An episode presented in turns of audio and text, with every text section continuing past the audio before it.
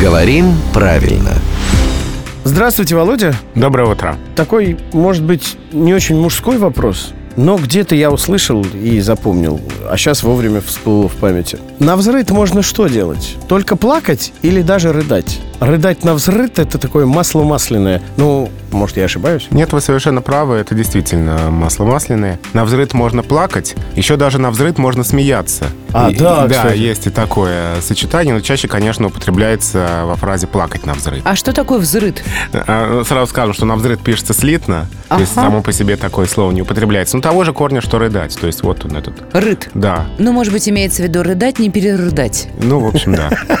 Давайте все-таки смеяться на взрыв, а не Ева хочет плакать. дойти до сути. Давайте, давайте смеяться хотя бы вот в рубрике «Говорим правильно» на взрыв.